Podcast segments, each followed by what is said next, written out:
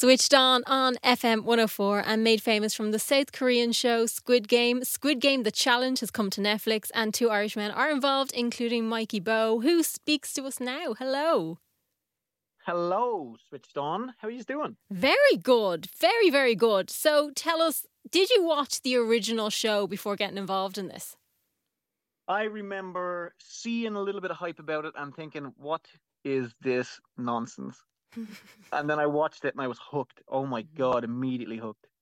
I was like, this is gruesome and gory and everything's on the line and I I love it.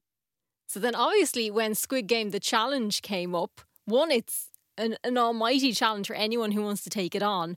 But how did you get involved in it?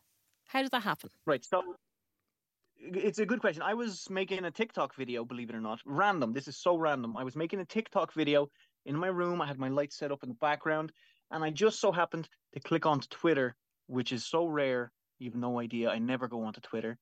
Um, the first thing I seen was Squid Game, the challenge casting, and I was like, I mean. Uh, whatever that is, I'm doing it. just, just Your ears picked up. Encounter. Absolutely, my ears picked up. Um, so I did their little form and I sent them the one minute video that they asked for. I didn't think anyone would look at this video, Louise. Okay. Mhm. um, I was wild. I was eccentric. I was just me, just turned up to 11, you know? Yeah. Uh, they called me back a day and a half later. They're like, hello, this is Netflix. We're interested. I was like, holy, I'm in. what do you do now?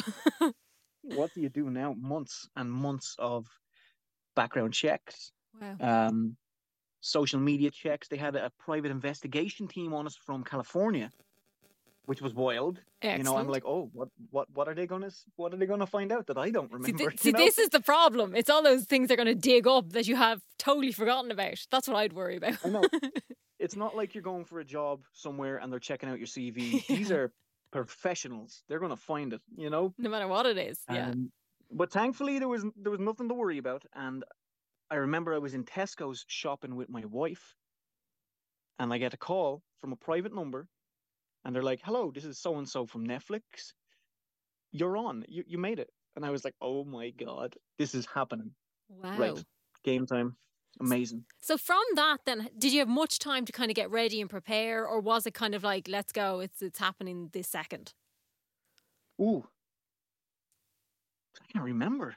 No, there was a little bit of time. There was absolutely a little bit of time um, after the the announcement that we made it. Okay. um, for sure. It wasn't very long, but I definitely know there was a little bit of time in between. There was no preparation, to be fair. What what could I do? I can stop. true. I can start moving again. You know what I mean? hmm Um, I bought the little I bought the little Dalgona honeycomb honeycomb set from Amazon. It's still in its packet. I didn't even bother making it. My life is too busy. I've I've five kids. I have five kids, and it's just very busy here. I never got a chance to prepare anything. wow. So I mean, Going into think I it, what did you expect? Was it anything like what you were met with? Um, I expected reality TV. Yeah. I expected reality TV, but I didn't expect this. Okay. I didn't expect anything at all like this. Um, it was so immersive. After a while, and I, I want to say this without giving anything away for the people that maybe haven't seen it yet. After a while, everything became real. hmm Like the guards were real. The games weren't games. This was life or death. Like this is it. If you fail, you are done, done for. Like everything became hyper real. They said they warned us before we went in, and we had to like sign something that full immersion will happen. And we were like, yeah, okay, whatever, let's Mhm. play. You know, we didn't believe it. They did such a great job of immersing us in this world. Like we ate when they said, we played when they said, we slept when they said, and we had no idea about the time if it was daytime, nighttime, how many days had passed. It was it was so crazy. How did that play with your mind, though? Because obviously, if someone else is controlling everything you're doing, it's going to throw you off anyway. Never mind then going, okay, now go go do this challenge. We need you to do this. Mm. Louise, that's actually a pretty good question because not only did that what you just said mess with us, because it would Yeah. after after a little while it would, but the fear of being eliminated randomly by another player was Mm. always there. Like, are you friendly with somebody and they know that you're strat they know your strategy and they're afraid of it that they want to get rid of you. So you really didn't know who to trust. It was crazy. Uh, every single part of that thing was like being on an alien planet in jail. And that was the thing. You did have friends in there. So did you really trust these people or did you just kind of, you know, were they still kind of at arm's length even though you were friends? I could trust two people mm. completely in there. I mean, when it came down to it, we would we would go head to head, no problem. Mm-hmm. We all we had agreed with that. But as far as watching my back, two people had my back, which was such a great feeling, especially because my little gang, my little crew, the uh, the corner crew, as we named ourselves, there was initially six, and then it grew to like nine. Okay. And there was only two that I could trust in that in that whole group. So we we did keep them, you know, as a numbers game because, as I said, with the player eliminations, if one person from a rival gang, this sounds crazy, if one person from a rival gang is going to target us, which had happened many times, they just maybe didn't show it.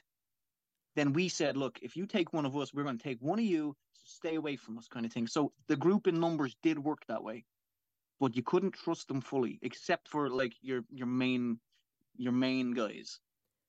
Because I suppose there was a lot of money at stake. So it's four million or just under four million at stake. So everyone who went in there wanted to go in to have a chance of winning that. So I'm assuming that was always in the back of your head. Oh, that was painted on a sign which I hung in front of my face. That's all I cared about. Yeah. I was willing to sacrifice the friendships I made, mm-hmm. 100%. And Louise, to be honest, I am a very forward kind of person. I told everybody in conversation to their faces, I will eliminate you. There's nothing stopping me from getting this, and it's certainly not going to be you. You know what I mean? So I mean, I'm I, I told them I'm not going to eliminate you if I get the choice to during like the player eliminations. Mm-hmm. But if it comes down to it in a game, 100% will be taking you out. So I was just very open and honest with the guys and the girls that I won't sabotage them because Yeah. we got really close. Yeah. After a while, you know. Yeah. And I think that they probably Yeah. liked that. I think honesty works well with something like that because they would have probably done the same. So, you know, it's it's good to be straightforward, as you'd say. Yeah. No, definitely. It wasn't reciprocated for a lot of people though. Mm. A lot of people took it as a threat, which I Oh. suppose they should have. You know what I mean? Like even my guy Eric. You know, Mhm. hmm we had many conversations. Like we weren't super chummy chummy, but we were friendly. We had a common interest. We had a bit of common grounds. We're both Irish, Yeah. right? But at the end of the day, I remember the conversation. It's like, Eric, I will take you out. In fact, before I knew you were here, Eric, I was so happy I was the only Irish person on this show. You know, just just for bragging rights. Yeah. So I was like, Eric, I would love to take you out. I would love to take you out.